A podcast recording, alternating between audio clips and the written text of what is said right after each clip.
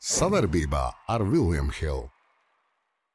Esiet sveicināti visi Viljams Hilde TV skatītāji. Šodien kārtējā vēstures lapas puses, bet būs jau par Rīgas dīnāmo vecajiem laikiem, nevis jauniem.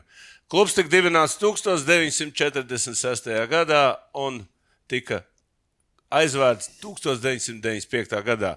Nu, kopā ar mani padalīsies uh, viens no mūsu labākajiem hokeja ekspertiem, Gunārs Pastāvs. Sveiks, Gunārs! Čau, Valdis!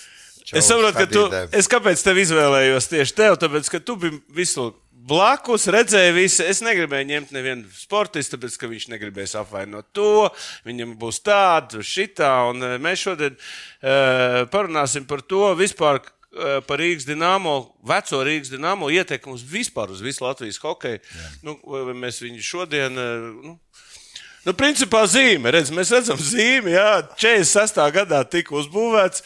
Ko tu zini no vēstures? Kas tur no vēstures? Nu, tu biji maziņš. jā. Nu, es pateikšu tev vairāk. To tu man tagad pateici, ka viņš savu karogu atgādina. Es pat nebiju. Es pat nebiju Jā, ja domāju, cik viņš bija? ārprāts. Es, Cik pat, viņš es pat vispār ne, ne, ne, ne, nebiju tam de- piedevis nekādu nozīmi. Es tagad tikai atceros, ka Tas pol- Latvijas taču klubs, bija, jā, bija karogs taču savs ar to. to. Jā, jā, to vilnīt. Jā. Tā kā Rīgas dīnāmo 46. gadā dibināts. Vispār Latvijā ir hokeja tradīcijas vecās.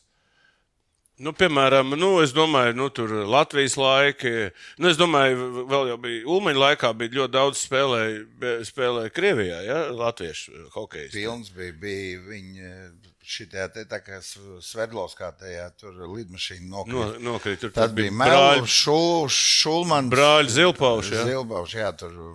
Viņi jau, kā saka, viņi jau mācīja Krievijas hokeju spēlēt, jo Latvieši bija pirmie, kas eh, mācīja ripu gaismēst. Nu, kā sarkanie strēlnieki dibināja Padomu Savienību, ja? un latviešu hokeisti ja, nu. iemācīja spēlēt. Un ko tad, kur tad tā sarkanā mašīna? Tad latvieši bija tie sarkanās mašīnas dibinātāji. Nu, sarkano mašīnu, es tev teikšu, man tā liekas, Rotenbergs izdomāja. sarkano mašīnu izdomāja jau jaunajos laikos.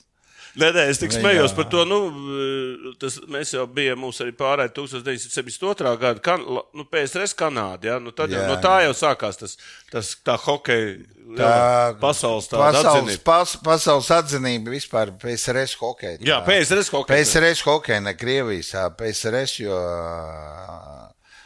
jo kanādieši, nu, viņi patiešām viņu, viņu uzskatīja un viņu, eh, bez, kā, kā, Krievi saka, biznes nav aņī, ka viņi ir labākie, labākie hokeja meistari un atbrauc uz Krievu un tajā laikā paudze jau bija nu, spēcīga, jo Krieviem tas pats. Nu, jā, bet tas sanāk, kad Latvijas hokeisti vecie mācīja spēlēt hokeju. Jā, šitā. jā, viņi arī mācīja. Viņi arī mācīja, tikai pēc tam tajā laikā viņi noziedēja, ka vajadzēja Čihanovu no Krievijas ņemt, lai viņš viņus atdzīvinātu. Jā. nu, tad Okay, ie- Latvijas hokejs, es domāju, Rīgas dīnāmo vecais padomu hokejs bija, varētu teikt, sākās ar 68. gadu, tad, kad uz, uzbūvēja Rīgas sporta pilu. Bet līdz Rīgas 60. sporta pilsēta 70. uzbūvēta. Jā, 70. bet 68. atnāca Čihanovs, Jā, principā 68. no tā viss sākās.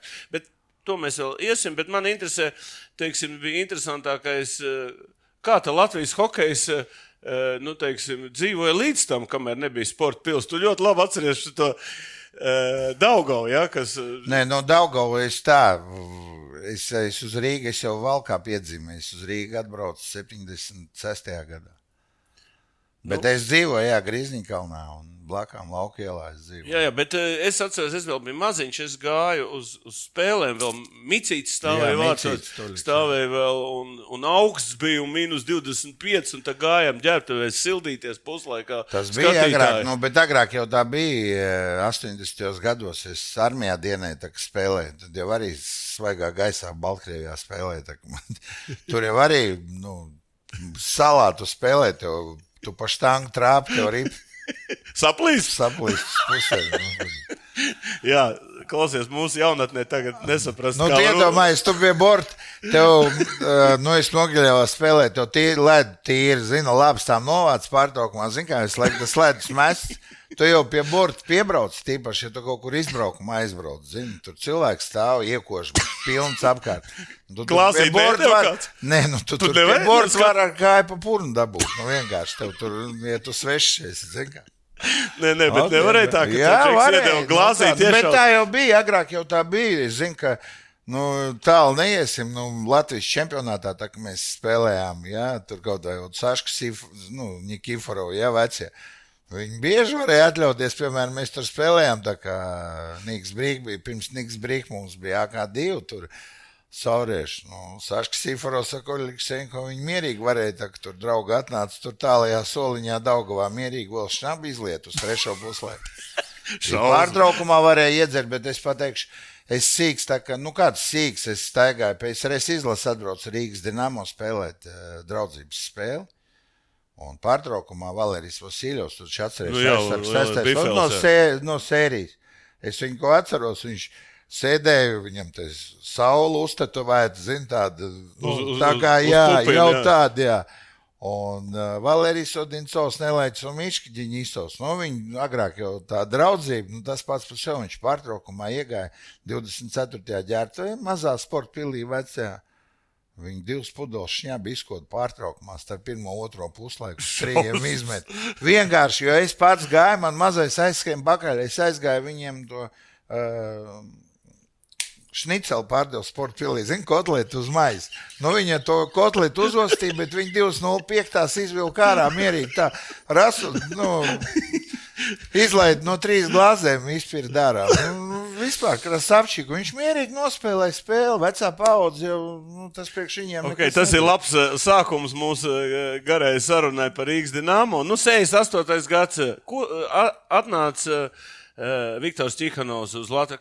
Eh, Nu, es, es tev varbūt, ja tu varbūt nezini, nu, varbūt tu atceries, bija Es tāds domāju, uh. Latvijas pirmais sekretārs Latvijas komunistiskās partijas Augusts Voss. Jā, Jā, jā, un bija arī priekšsēdētājs Vitālijs Rubens, viņam Jā, dēls arī pēc tam spēlēja volejbolu. Nolēma, ka hokejs varētu būt reprezentatīvs sporta veids, kuru jāatbalsta. Klubu pārdevēja atkal par Rīgas dīnāmo. Un no Maskavas uzvēja jauno un ambiciozo treneri Viktoru Čihanovu. Nu, varbūt, eh, varbūt par tiem laikiem, ko tu esi dzirdējis. Nu, tiem pašiem pirmiem gadiem, kad atnāca Čihanovs, tur jau bija jau. Pirmām kārtām jau viņš uzreiz eh, tika skaidrībā ar eh, izskatīja visus latviešus. Un eh, pirmais, ko viņš izdarīja, viņš jau arī viņš uzreiz talantīgākos. Bi, cik bija latvieši talantīgākie? Viņš atstāja. Viņš atstāja, viņš atstāja, cik es, cilvēku desmit bija. Tomēr bija desmit. Nu, desmit bija. Nu, starp tiem bija arī Andris Hendels. Ja? Nu, Henku, jā, Henku viņš atstāja Jūra Klibers, bija Mišs Vasiljonoks, bija Valērijas Odincovs, brāļu Vasiljevs, no Edmunds tur vēl, viņš no RVR viņi tur spēlēja, tad toreiz Helmutu viņš atstāja. Uh, tu viņas tu pateikšu, tu- nu, bija, bet atved viņš arī daudz. Nē, ne pārcēlšanu mēs runāsim. Mēs par to latviešu teiksim. Nu, viņš atnāk, trenējās tad tā saucamajā Daugavas halē. Ja? Nu, Daugavas, kas, Nē, nu toreiz jau Daugavas, bija. eh, Es tev pateikšu, tā vai tā latviešiem bija. Baigi labā paudze jau gāja. Tas pats Valērijas Odinsovs, Helmuts. Viņi jau bija PSRS jauni- jauniešu izlases. Nu, labi, bet kādā spēlētāji. sakarā viņi var būt, ja Latvijā nekas nebija, jā, bet tomēr kaut kādas hokeja tradīcijas bija. Bija, bija hokeja tradīcija. Tad tu saki, ka viņš tie, tie kas bija, Vietējais čempionāts bija. Vietējais čempionāts toreiz bija. Viņi jau visi bija paņemti no vietējā čempionāta. Viņi pa lielo spēlēja tā Rīgas Daugau tikai, nu tad jau Daugau. tad bija Daugavs. Daugau spēlēja tajā PSRS čempionātā, tur otrajā, trešajā līgā bez mazvai. Nu, tur pa tām ģerevņām braukāja, kā. Ar, Bet tomēr, viet- nu jā, viņš- ar vietējā čempionātā naudzināja. Nu, cilvēki, tie, tie paši treneri, tie, kas beidz spēlēt, viņi jau uh, bija, reku, pārdaugavā tas tur bija Seļmašs un nu, Rīgas vagonu rūpnīca, visām šitās jau komandas. Brocēnos bija laba komanda. 65. gadā viņi vispār Latvijas čempionu klubu. Evalds Grabovskis spēlēja. Jā, ļoti interesanti. Bet uh, man izstāsta, teiksim, uh, bet tā, ka, tad notika, tā, tā viss spēlē ārā. Principā iekšā nekas. Svaigā gaisā. Jā, protams. principā bija labs laiks. Jā, jā. Vilks līdz un, un tā hokeja radās Jā, jā, Latvijā. jā. Bet tagad iedomājies, viņi tagad viņiem vajag tādu ledu, šitādu slīdu. Tādu. Kas tu, kā toreiz tas? Kā Nu, vienkārši? Cilvēki ņēma vienkārši. Nē, nu es to vēl, ar- es to, es saku, es to esmu aizķēris, bet man baigi patīk svaigā gaisā, dragā. Nu, labi, bet kā es nosaucu? Es arī Nu, vienreiz jā. spēlēju, man tā 30 grādos. Es vienkārši. Nu, agrāk jau par to nebija. kā Agrāk jau slīdi nebija normāli. Nu, tādās slīdās, es tev teikšu, tas ir varoņdarbs, jāņem cepurnos, ka cilvēki vēl hokeju spēlē. Eh, Bet eh, runājot par, par to 68. gadu, teiksim, nu labi, Kihanovs atnāca un bija ļoti interesanti. Viņš ieveda jaunu kārtību, principā. eh, Sāksim ar to, ka viņš Kādu kārtību Vosa- viņš ieveda? Pie, pie Vosa viņš vispār ar kāju durvis taisīja. Kāpēc? Kas viņš Ā, Nu kā, nu, viņi pirmām kārtām, viņš eh, pirmo gadu viņu uzreiz, viņu uzreiz man tā liekas no otrās Nē, nē, līgas. jā, jā, tu, mē- mēs redzam, ka viņš atnāca. Nu, teiksim, no kurienes viņš vispār radās tāds Kihanovs? Nu, kas viņš tāds bija? Nu, viņš viņ- Maskavas dīnāmo bija tāds. Uh, es sapratu, ka lielajā padomu savienībā, nu, tajā līmenī, lielajā nu, dīnāmo, tas bija milicijas un uh, te KGB struktūra. Un, uh, viņi tā kā uh, tur jau pēc tam gadu gadiem no dīnāmo, no dīnāmo. Es saprotu, bet eh, spēlētājs, kā, nu. kādā sakarā ot, viņi Es domāju, tas valdības no Daugaus pārlikt uz Dināmo. Tāpēc, lai viņus varētu armijā Jā, jā, taisīja. uzturēt, jo tad jau labākos tāpat eh, Jā, armija taisīja, visi nevajadzēja dienētiet. A, Kādas bija attiecības Rīgas Dināmo un Maskavas Dināmo?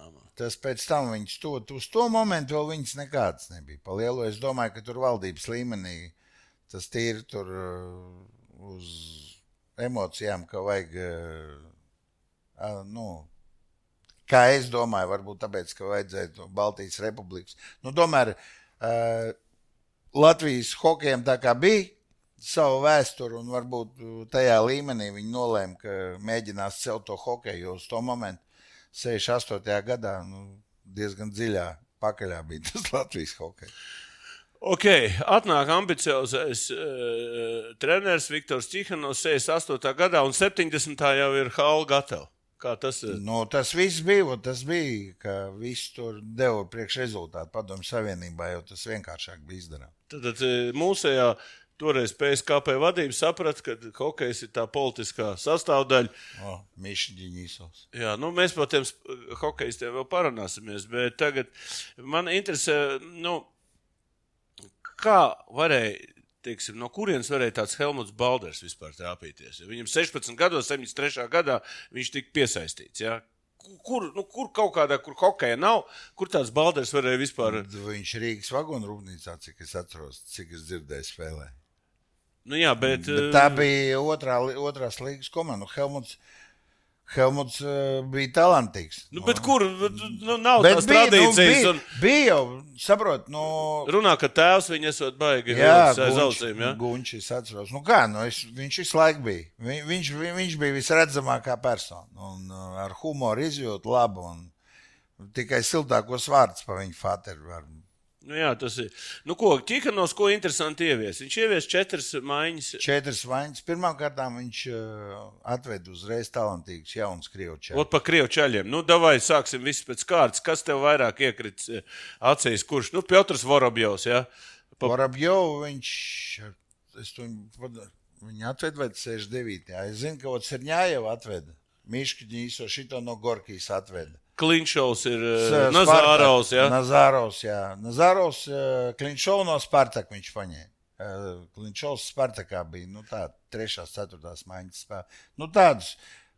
Nederīgos, jā, kaut kādas. Nu, es to teikšu, ka ne toši nederīgos, bet Nu, priekš- kuri, ku, kurus varēja pierunāt viņiem, jo uz Rīgu atbraukt tajā laikā, principā šeit normāli naudu maksāja. Uzreiz devu dzīvokli, devu mašīnu. Uzreiz viss tas. Nu, likās.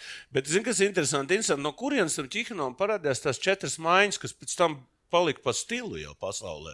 Principā viņš ievies. to. Jā, viņš A, Kurienes viņš viņam tas tā kā no augšas atnāca, ka viņš principā tā kā paeksperimentēja un tas, un tas No, no, eksperiments viņš, izdevās. eh, viņš to, eh, viņš eh, viss tas, darbu, vi- viss tas darbs bija uz baigo apjomu darbu.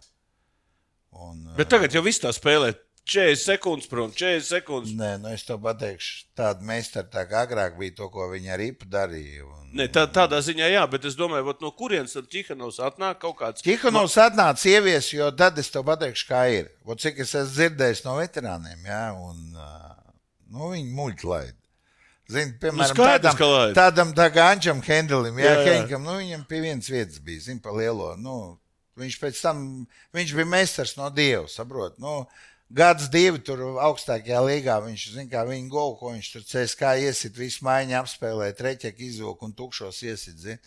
Bet uh, tad bija tāds laiks, zin kā, nu dzēra, tajā laikā viss dzēra, pīpēja visi. Ja? Uh, Piespiest strādāt, zina, Tihanovs, viņš baigo darbu apjomu ievies. Nu, viņš Tad, strādā. un tad eh, koda mazāk, koda mazāk. Tā, ko tā vai tā, jo viņi, viņi jau no sevis ievies tos zborus. Viņš jau bija viens no pirmajiem, vot nu, kas ievies tos zborus, ka viņi sēdēja. Nu, Vēl līdz šim varu- brīdim tie zbori ir Jā, tas ir no Tihano laikiem, tas viss ir. Tad tas zbori, tāpēc, ka koda un vai kā?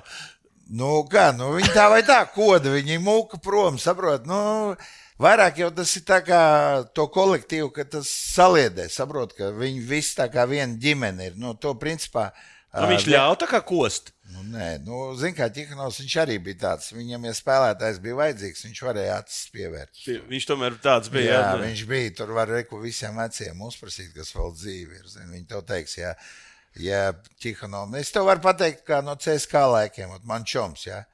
Valerka Kamenskis, mēs Rīgā viņu spēli apspēlējām, ja? nu, mēs lupatās. Viņu uz Leņingradu brauc, zin. Ot viņš iesēžās lidmašīnā, ja man tur vecie stāst. Ot, Tihans atsēžās blakām, sāka viņa runāt. Nu, kā viņš neredz, ka vēl ir klupatās tur sēž, zin, Nu, kā, nu, skaidrs, piedzēries. A, ot, piemēram, ot, viņam vajadzēja tur to pašu bekinu izzīt ārā. Nu, viņš Viņš atrod. viņš viņu, viņš viņu Tāpēc, noķēra. atrod, jā. Jo viņi lieliski zināja, ja CSK brauc uz Rīgu, tu vari vienalga, cikos iet, tu koridorī noķers Rīgā viesnīcā kādu. Nu, jo viņi vienmēr Ar- ar Rīga patīk. Šī visiem, te principā. Kur viņi gāja uz pērli? Uz Uz kuriem? Pērli, jā. Nu, viņi... bija, jā? Kaburga, pēr, nu, Kaburga jau vasaras restorāns. Jā, jā. Nu, mēs taču to Nu, zinām. paga, Vai paga, paga, paga. A, Uz Kaburgu, jā, mēs vēl ir gājām, es atceros, septembrī vēl tā, Un bija viņš bija- tad bija cits Bet es tev pateikšu, tas bija viņu uz Rīgas tā kā uz ārzemēm. Viņi vispār skaidrā, nu, nespēlēja šeit. Saprot? Nu, pa lielo, nu, tās, nu, bez smiekliem, bet Nē, es tev varu pateikt, vienkārši. jo es pats zinu, nu, kā, nu, es šeit viņiem kodu kopā. Nu, tā kā. Nu, labi, tad, tad viņi atbrauc uz šejienes. Nu, uz... Nē, es, es zinu, ka mums arī bija tūris, tur eh, Viļņa, Rīga, Tallinn, visas tās labās pilsētas. Jā. Nu, viņiem jau bija tur tās pa čukņām jābrauc, nu, hokejā. Jā. Tad līdz ar to Rīga li- likās tā kā ir viņiem. Ja? Tā kā Nu, Parīzi. Tas Ja? PSRS laikos tas vispār bija lidojums. Jo, hokej, redz, basketbolā jau bija tāds intelektuāls. Nu, Jā. visu Lietu, Jā, tur. Igaunija, Viņi tā kā ārzemēs, viņu šeit tā kā uz ārzemēm. Nu, pastāst, nu, tad atbrauc tāds CSK, ko viņi. Ko, ko... Nē, nu ko, nu CSK atbrauc, nu es tev pateikšu, kā parasti. Nu, viņiem vakarā treniņš ir. Nu, viņi notrenējās. Nu, Kur viņi tam- dzīvoja? Latvijā viesnīcā? Nu, dažādi metropolē, kad, eh, kad Rīgā, kad Latvijā. Nu, vecajos laikos. Nu, visādi jau, zin kā, lielākā daļa jau Nu, ar, kāds ar ir vilcieniem Nav šodienā spēle. Nu, jā, bet agrāk jau, zin kā, bija. Viņi jau nespēlēja kad divas dienas pēc kārtas. Re- Ā, dienu, un tad bija Nu, viņi parasti, zin kā, tu brauc tur izbraukumā, tev tur. Tur pēc divām dienām, trešajā. Kā, nu, piemēram, ja tu Rīgā nospēlē spēli, ja tev vilciens tur- brīvs, jā. Tev, piemēram, nu, uz Leņingradu jābrauc. Kā, tu jau nebrauc. Tev, Bet tu visi brauc- ar vilcieniem. Jā, nu, lielākā daļa, protams, kā ar vilcieniem. Nu, uz Gorkiju tev bija jālido lidmašīna. Gorkija, Čeļabinska, uz tām pilsētām, nu, tur, tur nevar ar vilcienu aizbraukt. Nu, kā var, bet tas baigi. Nu, bet cik jābrauc. vilcienā forši iekod un Ilgi, klubu? jā, un kārtas spēlē. Nu, viss, nu, viens un tas pats jau, tas jau no gadiem. Nekas nemainījās. Tas jau no gadu gadiem. Zini, kā tu jauns ienāc kolektīvā, zini, kā nu, te uzreiz pārbaudi. Nu, var, tur nevar pīpēt, tu dzer, nu, malāts kārtas spēlē. Nu, so, maločiks. Nē, nē, teiksim, labi, viņi tagad atbrauc. Viņi tiešām pirms mača arī kod vai pēc mača? Da kodu pirms spēles. Arī pirms. Teiksim, nu kā tad? es Pēc atceros- mača tas vispār bez Bet variantiem. Pērle jau bez rīta ja viņi, bija, ja? Pērle. ja viņi palika Pērle bija līdz rītam, ja? Jūras pērle. līdz sešiem. Līdz sešiem. Un tad viss līdz grīdai, ja? Nu, bija jau būris, jūrmāls strādāja. Pērle jau visvēlākais bija. Es tikai atceros, vēl, ka jaunā lidos bija, tad vēl sešos. Jā, un sešos, tā kā- Un tad uz lidos. Bet bija, es vēl atceros tos laikus, tā kā jau uh, uh, Gorbačovs laika bija. Jau tā kā kodien nepārdeva. Viss brauc uz lidostu, viss tēja pirka. Jā, jā, Ķip, tur- ko, a, tur konjaku iekšā, tajā čaņķā lika iekšā.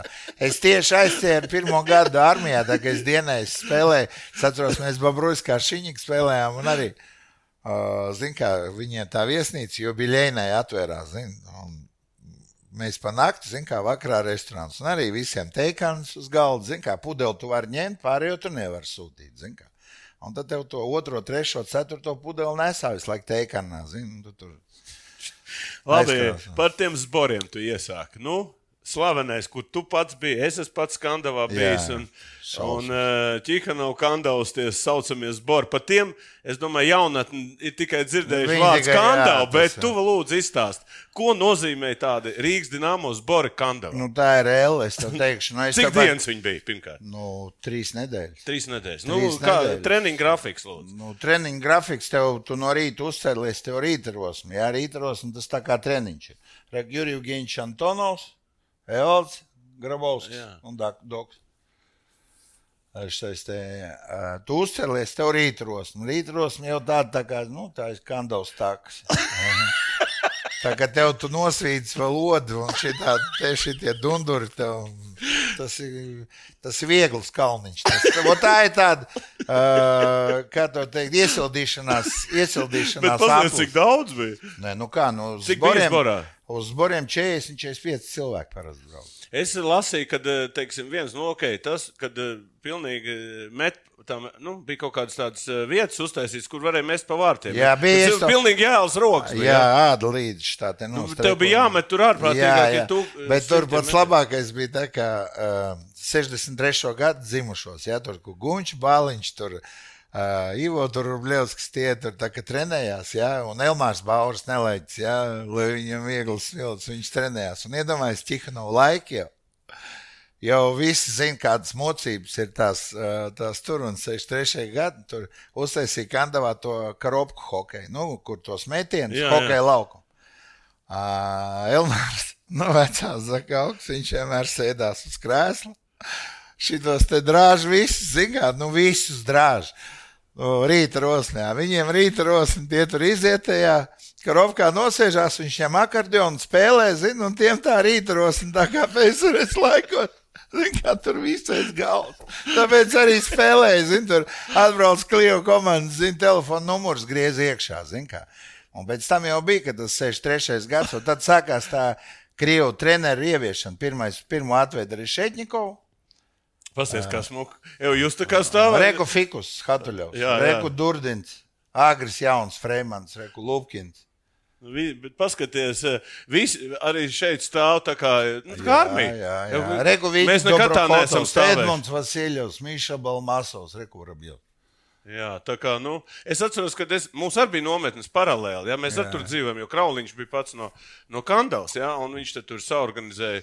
Tā kā tur bija sporta zāle, un mēs dzīvojam tādā kopmītnēs, un uh, kur jū, jūs jau dzīvojat tur pilsētā, man liekas. Mm. Nē, šitien te, reku, tas ir pie bāzes, un šitien te aiz muguras, ko Evalds stāv, viņam aiz muguras jau tā bāze, tagad divu gadu atpakaļ bija tā bāze tāda nojaukta, un viņi grib uzcelt augšā. Zin, man mamets bija vaivots aizvērts.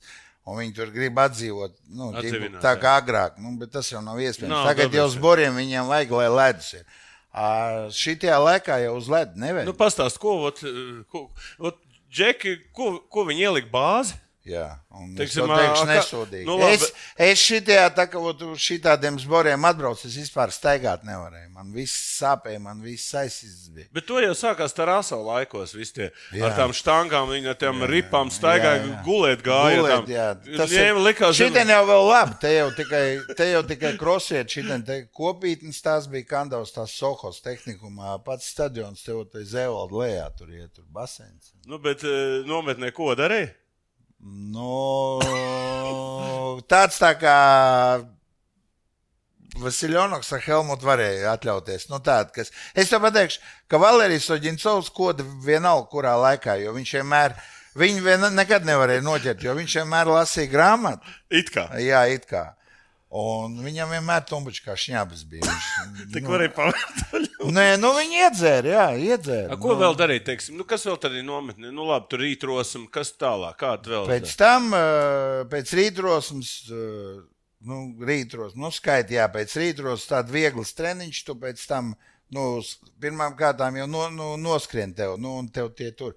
Sam tu nopeldies, nomazgājies, autobusu aizved. basēnā, kas tur bija? Jā, Jā, jā autobuss tev aizved uz ēdnīcu, ja tur restorānā uzklāts galds brokastis. Nu, un eh, pēc tam tu pēc brokastīm atbrauc uz bāzi, ja, plus mīnus pēc stundas tev dienas treniņš. Uh, jaunie, ja, piemēram, uh, tad, kad es jauns biju, ja, tur ar bērnu, mēs uzreiz laižam uz stadionu, gatavot tos blīnus, štangas, blīnus tev. Ja visi jaunie iet uz stadionu, viņi neatpūšās. Ve veterāni atpūšās, gatavojās dienas treniņam, jūs ejat tur tos medbols. Jā, bet soliņus. ko tur var darīt? Trī, trīs nedēļas bez hokeja. Nu, reko, Hatuļos, jā. Jā, reko, Reps, Reps, Hatuļos, Varabjos un Toliks Imiļaņa. Tā kā, nē, nu, es, es domāju, bet ko. Ka... Reko, redz, speciāli es varu nodzīt baika. Baigs kostīms speciāli. Vasarā karstumā, reku fikus, reku, redz, mm -hmm. biksītais. Uh, šitais var dzenos, ne šis speciāli pateikuši davai. Jo man šī tāpat, es uh, 83. gadā man noķēra, es uh, no restorāna iegāju ēdnīcā apēd trīs bulciņas, nu tur smaržoju, viņi zina taisīja 83. gadā un divas glāzes izdzēra uh, citro dzērienu. Un uh, Ulrichs Opits ieraudzīja man rast pie treneriem. Un pa katru vakarā es tur šitādā tikai man vēl nu, tas ir Neilona jaku Tā sekoja, tā sekoja Jā, svaram? svaru, jā. A, kas bija? Nu, a, Šitiem jau. kas jums tur svari laikā- bija? Svari bija speciāli Nu, katru bija reizi. svari visu laiku svērās. Un- un- un Tie kā- tur vēl tādi, zini. Es zinu, a, šitie- Jā, jā, kur vēl mērīja ar gramiem, un tev bija obligāti tur jābūt. Tur tādā, Tajā savā svarā. Jā, jā. Nu, labi, bet tas trīs nedēļas tur futbolu spēlējāt. jā futbolu. Es zinu, ka Visu mēs spēlējām, sporta mēs, veidus- ap, es zinu, ka mēs visu- apspēlējām kaut kādu spēlējumu. Visus sporta veidus, basketbolu, volejbolu, rokas bumbu. Nu, viss tas ir. Tad ā, tādu, ā, Tagad jau nemāk jaunatni spēlēt, bet tas obligāti sporta spēles bija obligāti. Jo vienmēr rīta treniņš, ja vienmēr beidzās, ja tev ir, ā, piemēram, ir skrejošais treniņš, ja, nu, tas ir diena rīta treniņš, tev bija zāle. Ja tev zāle bija, tu beigās tā vai tā futbola spēlē. Nu, zāle tas ir ā, kalniņš. Jā, jā. Kalniņš, stanga, nu, tu pēc stācijām uz stācijām strādā. Jā, pēc tam sports, nu, futbols. Pēc tam mazgāšanās, un tu uz pusdienām brauc, pēc tam klusā stunda, divas stundas, un tev piecos. Gulēt tev- gan gribējās. Ja? Da, tu vispār, tu kā kriti, tā arī, nu, tu kā gāji gultā, tā tu. Es arī atceros, šī tā bija. Un, Tu eh, gāji tur, zini, tur ne pa ko jau tev vairāk. un vakar treniņā. Ā, vakar treniņā, nu, skatoties, kas bija. Nu, skriešana parasti lielākā. daļa. eh, Īsie, īsie garie. Nu, Visu laiku skriešanas, visādi krosi, visādi jā, dažreiz pēc tam jau 4x400 nebija. Vai? bija. Jo, Tas ir klasika. Ja? Nu, Nu, jau pārtraukumu. Ne? Jā, jā vot tas, vot tas man bija vislabākais. Nu, kas man nā, bija. Tad tev labi izturība ātrum bija. Bet eh, tagad tā ir vakariņas, pēc vakariņām bija kaut kas, vai viss gāja? Pēc vakariņām viss, pēc vakariņām jau pēc vakara treniņa parasti, nu, kur ir tā kasakā kādā iekšā, nu, kam kaut kas ir tā kā man, man, man piemēram, vajadzēja nedēļu es skraidīju. Nu, pa to piecus tos apļus. Nu, tā, principā, vakars bija brīvs. Nu, tur Kāda kurš- zaļuma balva netrāpījās tajā laikā? Nu, zaļumbalvu. Nu, es atceros, es ka- aizķēru divreiz zaļumbalvu. Nu, davai pa zaļumbalvai Tā pastāstīsi. kā taisīt dž- džudis, taisīt tur zaļumbalvas. Es zinu, kad mē, mēs bijām kultīgā, mums bija nometne, un es zaļumu balē toreiz Uldi Dumpi satiku un ģirti Jākauļē. Ja? Jā, mēs esam tad jauni, un tad mēs jau, kas tur vefieši bijām, nekādu tur, es jau nekas tur, tur nebija, nu, vef spēlētājs, es jau nekad tur nebija ne Eiropas čempions. un- Nu, un tad jau gāja vaļā eh, pa krupnumu, mm. iedomājos, ak, ak, ak, šitos čaļus palaist zaļumu balē. Nu, bija kaut kāda kautiņa, bija? Nu, tā, nu, pa lielo, nu. Nebija tāds kaut kāds Šit, ga- šitie tad toši pa zaļumbalēm nebraukāja. Tihano laikos es domāju, ka Nevarēja, tas, ja? tā, ja tu aizbrauc uz zaļumbalu, tad tu pēc tam brauc uz mājām. mājām. Tik traki bija disciplīna. bija, jā, bez šaubām. Jā, nu, teiksim, eh, labi, tāda kandava beidzās. Kas tālāk? Teiksim? Kandava pēc kandavas parasti sākās uh, gatavošanās sezonai. Vienmēr bija tas Rīgā gāja tas Savietskijas sporta turnīrs, bija pēc tam uh, nu, uz dažādiem turnīriem braukāja draudzības spēles. Vienkārši spēlē, Plus, gatavojās. uh, jā, draudzības spēles vienkārši spēlēja. Teiksim, no tāda taktiskā, Septembrī parasti sākās tur. no tāda taktiskā viedokļa, nu, ko viņš ievies Čihanovs uzreiz, teiksim, Rīgas dīnāmā, ko viņš ievies tādu, teiksim, no tāda hokejā, no tāda no Nu, tādas viņš gudrības. No gudrības. Nu, viņš vairāk to uz darba apjomu. Baigo, Tad uz baigu- uz pressings, baigo apjomu. Pressings. Jā, uz presingu, uz apjomu. Un, un uh, principā, Four checkings bija tad, ja? Nu, kāds for checkings, es tev pateikšu, tajā laikā viņš savāds meistars Rīgas Dienāmo bija spēcīgākā, kas vairākumu realizēja. Viņi bija vienkārši etalons. Es atceros, jā. A, Jo- kā, teiksim, viņam bija tā kā. Tie bija meistari. Tas saucamās speciālās situācijas. Ja? Jā. Gan, gan, Jā, bija, bija brigādes, kas aizsardzībā spēlēja tur Nazāros. Es nezinu, kas tur bija. Bija tādi atsevišķi. Un bija tie, kas eh, realizēja. Bija, es pateikšu, tur nelaiķis, Open Marjovs bija Borikā. Jā, Bori. Serņājos un šitais. A, bija kaut kāda tā kā sistēma izstrādāta. Vai? Jā, nu viņi tā izspēlēja. Vot jā. šitā te, kas tagad jau cauri neiet, kas tagad skaitās kaut kas tāds, o, zin, ka tev tur iedod to piespēli. Tas bija kā pats par sevi saprotams, jo viņi. Nu, Helmuts tur bija jātanī Jā, trīniekā. Nu, no sākuma jau Helmuts nebija. Tur jau Jā, vecie, vecie. vecāki pa viņu bija. Bet Helmuts jau sev arī, es tev teikšu, pierādījis. Vēl atceros, Helmutam viens no pirmajiem hetrikiem pēc reizes augstākajā līgā. Es atceros, viņš Gorkijai iesit. Rīgā 5-3. Viņu vinnēja, viņš Gorkijai trīnīt ielika. Un, Un, un to es atceros.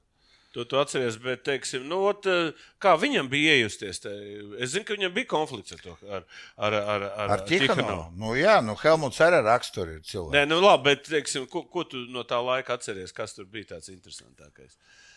Vai nu pēc sarunām, vai kā? Nē, nu kā, nu, Helmuts vienmēr, nu, saprot, Nepatīk tas, ar ko- tādiem, ar, nu, protams, Bet, labi, bet Helmuts jau pie Tihanovu sāk spēlēt. Nu, jā, viņš jau viņu tā kā par papu bez mazai sauc, zina, līdz šobaldienai. Nu, bet...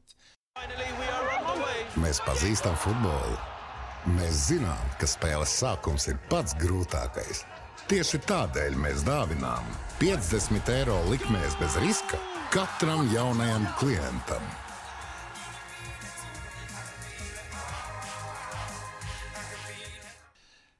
Tomēr Helmuts arī personība kļuva. Nu, es domāju, ka ļoti daudz pateicoties Tihanovam. Un Helmuts to pats saprot lieliski. Labi, Andris Hendels arī otra tāda latviešu zvaigzne. Nu, es domāju, es arī gribētu par viņu parunāties, tāpēc, ka nu, maz jau vispār atcerās, ka tāds hokejs, nu, mūsu jaunā neatcerās, bet es atceros. Viņ, viņš tur ilgi turējās, bet arī sagāja ripā ar, ar, jā, ar, ar, Jā, viņš, viņš beidza Rīgas dīnāmu, viņš pirmo sezonu nospēlēja un pabeidza. jā, bet principā viņš varēja vairāk. Jā. Jā, bet viņš atnāca, lai, uz, lai tu saprastu to līmeni. Viņš spēlēja juvelierī. Nu, tu saproti, viņš taču nebija juvelieru meistars, bet juvelieru, ka viņam maksāja piķi, nu, viņš tur saņēma daudzreiz vairāk nekā Rīgas dīnāmo, ja naudas ziņā. Jā, un rekuheņi. Bet es tev pateikšu, nu, tas bija meistars. Nu, cilvēks pa 5 golu minimumu smētāja Latvijas čempionātā iekšā. Tad līmenis jau nebija tāds. tā Viņš 5, 6, viņš 9 sit iekšā. Viņi tur uztaisīja, zina, viņi divās maiņās parasti spēlēja tā, lai var izspēlēties, zina kā. Nu, Bet arī veselība vajag, lai nospēlētu Nu, divās protams, maiņās. nu, viņam jau bija, un vēl, zina kā, viņi vēl varēja tur spēles laikā iekniept. Nu, unikāls sportists. Es, nu, unikāli, agrāk vispār. Nu, ja tu saki divās maiņās, Jā, pa 5, bet 9 agrāk jau, tāpēc jau spēlēja, zin kā, nu, trijās maiņās, zin kā, tev pirmām kārtām, tev jau to naudu vajadzēja, viņi jau strādāja arī, nu, tā, cik Padomu es- laikā jau nav bijis profesionāli. Kāda nu, nauda? nu, nebija. Nu, jā, viss strādāja. Tur rūpnīcā saņēma, tur, tu, nu, Dinci jau tāpat bija. Viņi rūpnīcā saņēma, kā zaldāts, nu, kā virsnieks saņēma, nu, kas bija tie tur ā, armijas padomi. Eh, Vēl par vārdsargiem. Mišs Vasiljonoks vēl tagad ir dzīves, Jā. kā teikt. Un, eh, kā, viņš arī tur kļuva par galveno vārdsargu. Jā? Jā, jā. Viņš arī izlasē bija, man liekas, kaut kādā. Jā. Bija, bija, bija. bija. Jā, Mēs redzam, ka Tihanovs dod padomu Hendelim. Jā. Andrim, jā, nu Andris arī bija. Nu, ot, pa vārdsargiem varbūt uh, Samoilovs, pēc tam Irbe radās. Jā, tā, ka, Bija, bija tā Latvijas vēl. Ā, Tā kā hokeja vārdsargu skola. Mišs sāk, Mišs un Kuls tā kā sāk, ā, tad vēl Foņins Viķka bija. Jā, kopā. Foņins, jā, Viktors. Pēc tam uh, Foņins, to bija Gorkijā, to nebija. Pēc tam, es tev pateikšu, pēc tam Vovka Bistrovs atbrauc. No Jā, Maskavas lokomotīvas atved Vovu Bistrovu, viņi divi tā bija. Pēc tam jau jauns Vitaļiks sāk uh, no junioriem sāk, jo agrāk jau sporta pilī, viņi tā hokeja ģimene, viņi no ģērbtos uz ģērbtos staigāja. Jo tagad, uh, nu, skaties, 27. ģērbtā, 27. 24. bija Rīgas Dinamo, ja? Vidējā 30. bija Latvijas bērns, 30. un 20. šitā 26. Tur vadība bija un lejā bija juniori un jaunieši. Viss viens vienā Viss un bija tā, ot, piemēram, tev šodien jāspēlē. Ja? Tu esi pie Dienāmo, bet agrāk jau bija. Tagad jau neatļauj, zini, tur divas spēles dienā. Agrāk bija tā. Tu, piemēram, vienos dienā junior spēlē, ja? Tev ņem, tu mierīgi nospēlē pie junioriem, un vakarā tu ģērbies ar lielo Dienāmo, jeb ja spēlē Latvijas bērnu. Nu, ja tur neesi nekur izbraukumā aizgājis. Latvijas dažreiz dažreiz- taisīja kļuškas, ja kas, ja? Nu, jā. Bija kvalitatīvs. bija- Jā, foršs nu bija. Un šitais te, nu, nu, tā te bija. Visi zina, kā tev ienāk, tu dienā, piemēram, no rīta notrenējies, tev pasaka, tā, tu šodien vakarā spēlē tur bērzā, zini, tu tur spēlē dinamu. Un tu tikai staigā no ģērbtos uz Bet tā jau baigā vispār izturība bija ceļā. Nu, jā, nu, zini kā. Bet forši, nu, tu visu laiku esi redzis lokā, un viss treneri. Nebija jau tā, ka tev tagad kaut kur jābrauc, kur tu tagad tas hokejs tev tur atved kaut kur. Tu jau nemaz nezini, kas un kā. Agrāk jau zin, tas jau no turienes bija. Viens otru zināja. Zin, tur, uh, katrs meistarkomandas spēlētājs, nu, to jauno čeli, ja viņš kaut cik plus mīnus talantīgs, viņi jau zināja, jo viņi viens, nu, visi dzīvoja tā kā lielā ģimenē. Labi, Tā bija Rīgas dīnāmo bērns un juniors. Trīs. Jā. Jā. Tad ģedavšana bija. Jā, protams. Nu, pastāst par ģedavšanu kaut ko. Nē, nu kā, nu. Tas ir, ja tu jauns gurķis esi, nu tev Nu, viss kas tev bija jādara? Nu, rips jāvāc. Nu, tas ir skaidrs. ā, Tas, ir, Nebija kāja pa, pa tas bija Boros. Tā kā tu atbrauc uz Boros, tev reizi, prisjāga tas sauc. prisjāgu. Nu, kāda notika prisjāga? Prisjāgu tu liecies uz galda, tev Aplik pakaļ. Aplik pakaļ. Jā, plikt pakaļ. Dikts nost, tu uz galda gulies un tev ieliek, čībā ieliek rīpu iekšā. Un tā viss ripa. Un dīrs melnu pēc tam. Un tev divi tā, nu, no razgona sit pa dīrs. Nu, Un, un pēc tam iegriež. zila dīrs ir. Nu, pēc tam tu ātri ras pie augstas sienas. tad Un tu viss. Tu ras tad dirst. Man cita Agris Freimans cita no vienas puses, no otras Valerko Uļina. Nu, labi, tu kam sit? Neatceries. Es Ja? neatceros. Neatceros, bet tad, tad bija tāda lieta. Ja? Jā, tas bija. tā kā, nu, zini, Prisjāga tas tā kā no armijas. Ja, Jā, tas no armijas armijā ar šo te ā, fļā, nu, Helmuts siksnu. kādam sit?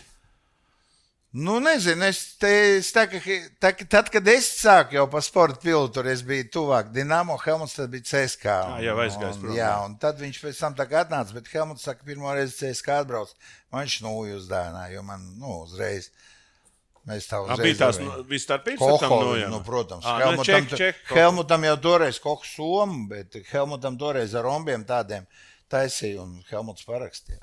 Labi, tas, tas zelta laiks Čihano iet uz beigām. Teiksim, un, un viņš iet prom un paņem Helmutu. Kāda bija vispār atmosfēra Latvijā? Uz to momentu, nu, tad es. Nu, tu jau atceries Vot to. es biju iekšā. Vot tagad, vot atceries, kāda bija. Nu, Nu, kā-. Baigā vilšanās.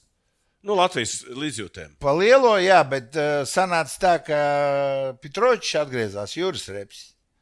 Un Viņi tā tas kā bija- nomai- Jā, un tas tā kā, zin kā, cilvēki, cilvēki tā kā līdzsvaroja, protams, ka Helmut tas nav iespējams kaut kur nomainīt. Viņš jau bija dievs. te bija. Viņš te bija, viņš vēl līdz šobrīd dienai priekš manī, viņš ir Numur viens. numur viens no Latvijas hokeja. Es tev pateikšu, tādu darbu apjomu man ir dzīvē paveicies, ar viņu spēlēt vienā maiņā, es tev pateikšu, tas ir vispār Kur ir tas viņa talants?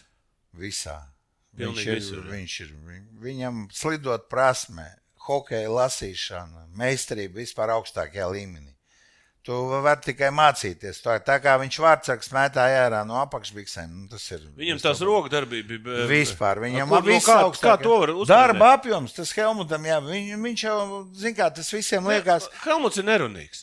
Viņš ir diezgan nerunīgs. Nu, ko viņš par sevi stāstīs? Nē, nē, es, bet vispār bet es tev pateikšu, valdot viņam, ot, ja tu tur esi redzējis, kā tu bumbojies, zini, ņēmi čaļus. Es tāpat redzēju, kā viņš atzīst aizsargs, bija jauns, atbraucis no Pērmas, atved ģimku Zinoju.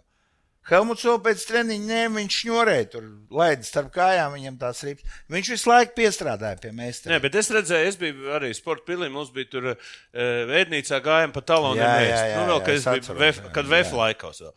Un es kaut kā nu, neļauju jau tur ieiet eh, zālē mūžīgi, bet nu, tad varēja iemest acis. Un es redzēju tādu epizodu, Helmuts, Čikanovs ar Helmutu strādāja viens uz vienu, un viņš tā atstrādāja no, ma no malas, gāja un tā apspēlēja. Nu, ieskrējās jā, un- līd ārā. un visu laiku viņš viens pats tur ņēmās. Jā, jā, bet tas ir, tas ir tā divi, trīs finti, saproti. Jā, to tu atstrādā, jā. līdz instinktam. jā, jā. Tas sanāk, nu, kā tu tagad, uh, vecumdienās, tu spēlē, ot, veterānu, uh, spēlē, piemēram, uh, Latvijas čempionātā. Nu, viņi liek tos gols iekšā, viņi uz instinktiem viņus liek iekšā, jo tas bija atstrādāts. Nu, es to pateikšu. Nu, tā kā agrāk strādāja, ja? nu, labi, kaut vai nu, vienalga. Es, es pat uh, darīju pa 500, pa, pa 1000 metieniem taisīt. Tagad, labi, ja simts Nu, izmet. vai- beidz, nu, kurš tev tur taisīja? Tu ar aizvērtām, dārgs šā- ar aizvērtām acīm, zini, tu zini, nu, arī ar to pašu ar uh, labrotu, zini, tā, ka tu vāc iekšā, zinot, uh, Banosu, tā, ka treneris bija, viņš to tev ar atvērtām acīm jāliek tādā te augstumā no ledus vārdsargam mirušajā zonā. Un mums tas ir ērti labroči. Un tas bija atstrādāts, un tu tur mierīgi tikai no štangas, tikai tung, ieliec iekšā. Un ar Helmutam vispār viņam tas nebija. Man tāda jušana viņam vārdsarga vispār nebija. zini. Jā, atcerēsimies arī mūsu skatītājiem tās divas uh, leģendāras spēles, ko es arī pats atceros. Ko, kad uh, vinnēja CSK gan Rīgā, gan Maskavā. jā. Maskavā 23. februārī. Jā, 23. februārī, kur vienmēr spēlēja. Un, uh, varbūt tu iedod tādu. Ko, kā, kā, es biju pats, man liekas, pats Maskavā. Bija, mums bija mači, mēs netikām uz to maču, un, un, uh, un pa televīziju pat nerādīja. Es, es tev pateikšu, tajā mačā es atceros, Durdins uh, nelaiķis uh, piečakarē golu atved dēļ viņa. Čihanos esot pārtraukumā, viņi sācis duši, uzlicis viņam virsū un sācis žņaukt viņu. Nu, mēs, kā viņš gribēja vinnēt. Jā, viņš esot Bet, balss jau palicis, viņš esot šito Čihano norāvuši no viņa. Tiešām man- tik traki. Jā, nu varat Mišam Sļonka mums. Jā, labi. Un, eh, bet to spēli pārlauza. Un, un tur, tā, Helmuts ielika četri. Tur viņš ielika trīs, mājā viņš ielika četri. Četri, jā. Jā, un uh, es atceros to vienu golu, kur viņš paņirgājās, kur uh, viņš nolika to treķeku uz, un pārmet. Da, viņš viņu visu laiku, jā, viņi 8-6 vinnēja. Jā, un uh, man izstāst, teiksim, nu, es, es tikai atceros, ka mēs vinnējām arī vienreiz CSK 26 punktu. Nu, tas Latvijai bija saldais ēdiens. Tas tā kā Latvija vinnēt Krieviju. Nu, jā, nu. Tā, zin kā visi sakot, kas bija Rīgas ka- kas bija tur Vēfs. Tā bija tā pati tagadējā spēle Latvija-Krievija. Pēc jā, būtības tikai jā. tie nosaukumi bija Jā, savādāk. jā, un neviens neskatījās, ka tur pusi komanda tev savest ir. Viņi Jā, jā, vienkārši- tagad- vienkārši, viņi, nu, cilvēki nāca uz hokeju, un tas viņiem Nē, nē, bet bija, tas, to, bet bija tomēr tajā padomu laikā. Vis, vis, te var daudz eh, ar maniem strīdēties par to, ka bija tomēr tā sacensība. Nu, Latvija, Lietuva. Vēfs, Žalgiris, tas Jā. bija nu, nu, principiāli cīņa. Jā. CSK tas vispār bija. Tur labi, Maskavas dinām, katram bija savs. Es tev pateikšu, pat Maskavas dīnāmu apspēlēt nebija tik saldais ēdiens, tā kā cisku Jā, nomizot. tāpēc, ka Jo tāpēc, ka, jā. tāpēc, ka viņi čempioni, tāpēc, ka viņi, viņi vienmēr ņēma visu to labāko. Un tas tāpat kā, tā, kā, kā Hell sākās. Viss gribēja izrast skā, un viss bija nu, baigā labi, kaifā. skāda, nu, jā, bet nebija jau Tā, tā. kāpēc? Tāpēc, ka uz skā ņēma visu. Skā bija vislielākā nauda, Nu, tagad tad jā. budžeta nebija. Tagad- Viņi pirka un pārdeva visu, ko gribēja. Jā, toreiz tas saldais ēdiens bija CSK. Un es, nu, labi, Helmuts aiziet ar Čihano. Kas notiek Rīgas dīnāmā? Nu. Bija tāds panīkums.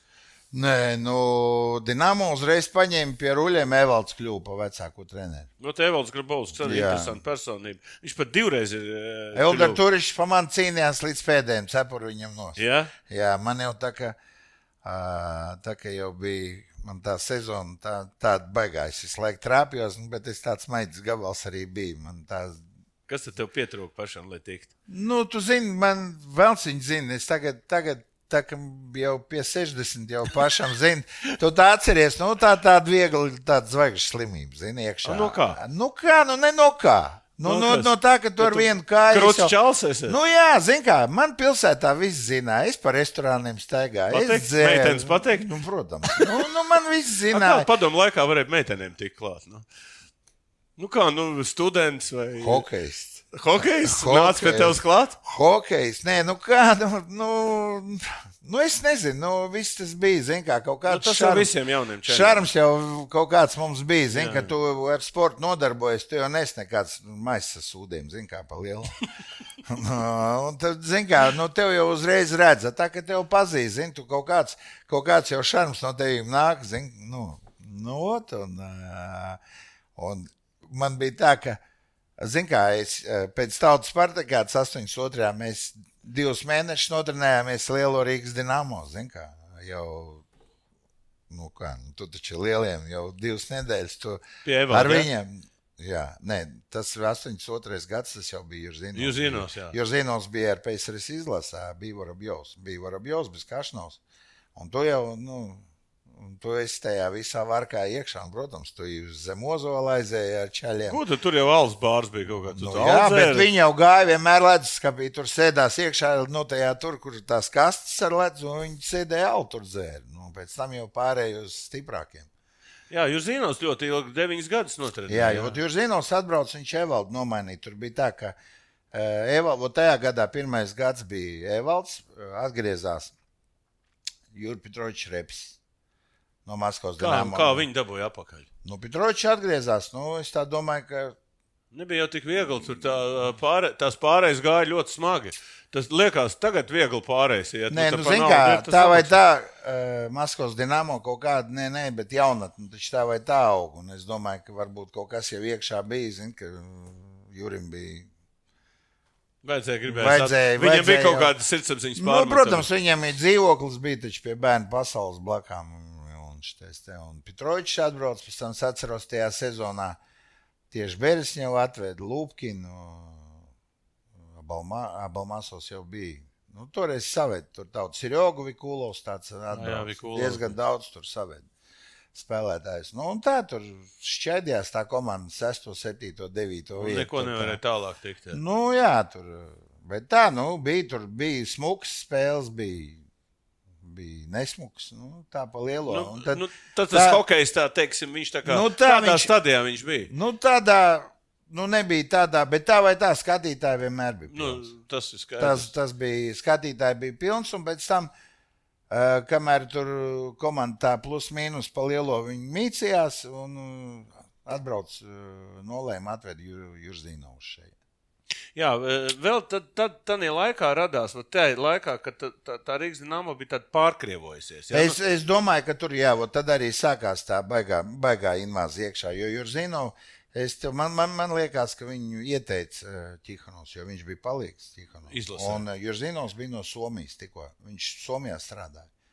Viņš strādāja šajā te mm, Tamperē. viņš Tamperē, strādāja. jā, jā. Tamperē viņš strādāja, un viņš tā kā, nu, kaut cik eiropisks, viņu uz šejienu atved. Un pēc tam uzreiz automātiski uz šejienu Maskavas Dienāmo pārbāzējā. Jā, visu, visu, visu Ļoti ba- daudz zadām. Viņš uzreiz pirmajā gadā, ko atveda visi tie, kas uh, Dincī Maskavas bija, tas ir Ļoša Froļikovs, bija Andriušs Čiškovs, tāds uh, nelaim, nu, viņš avārijā. Nu, ļoti daudz no Maskavas, Vovša šovs, tas Nu, kā tā vienkārši varēja paņemt no Maskavas dīnāma? Nu, Nederīgos. Nu, jā, nu, viņi, nu, plus viņa virsnieki visi. Viss Tev jau, sniegs jā, vienkārši. tu- Parakst līgumu, jā. Nē, nu kā, nu, kāda līguma? Nu, agrāk, Pārved kāda līguma? nu, pārved pārved vienkārši un viss. Nu. Ja tu esi vajadzīgs, ja tu esi vajadzīgs un tu esi kara klausībā, tu taču neko nevari izdarīt. Tev razda vai brauc uz turieni. Un pēc tam jau daudz no, junioriem, tas pats Žēņa Papihins, jā, tas Maskavas dīnām atceries, bija tādi divi brāļi Marozovs, Sirjoga Talstīks. Uh, baigi daudz no Maskavas dīnāmām. Nu, tā uz Un, un tajā brīdī, starp citu, nu, Pēc tam pēķi pie Roģinas Jā, es saku, tādas mēs pat neatceramies. Es pat neatceros. Es, eh, bet tajā laikā radās tā ideja Andriem Siliņam, ja, ka vajag to latviešu hokeju uh, pataisīt par nacionālu. No Siliņš visu laiku par to cīnījās. Jā, viņš viņš bija vienīgais tāds. Nē, un viņš izveidoja to 55. skolu. Ja, savā 55. viņu uztaisīja, vot mēs uz Spartakādu. Man, es Rīgas sestā. Nē, nē, bet es tik saku, Jā. Viņš saka, nu, ka, ka Latvijas hokejs var būt arī ļoti nacionāls. Nu, viņš bija vienīgais. viņš arī to taisīja. Jā, un Viņš- pasties, un mēs tagad, redzam, 60 A, ko mēs tagad redzam?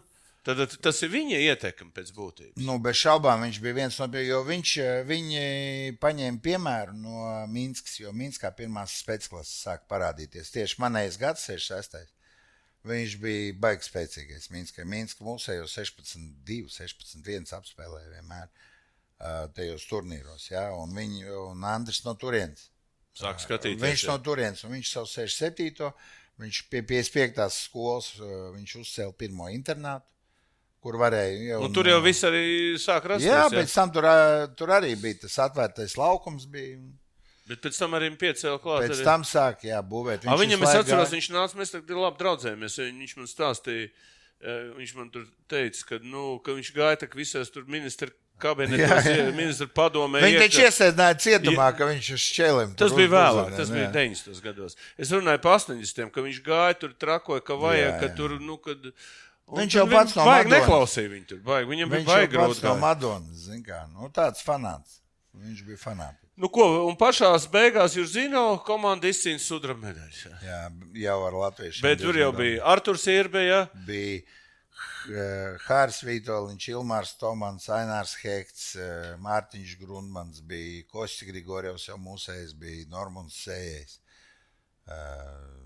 Jau, jau šī paudze, kas, kas praktiski mēs jau zinām šīs dienas. Jā, bet kontekstā. bija arī oti, veca, veca, vecais produkts Maskavas Dinamo, nu tu ņem pa lielo.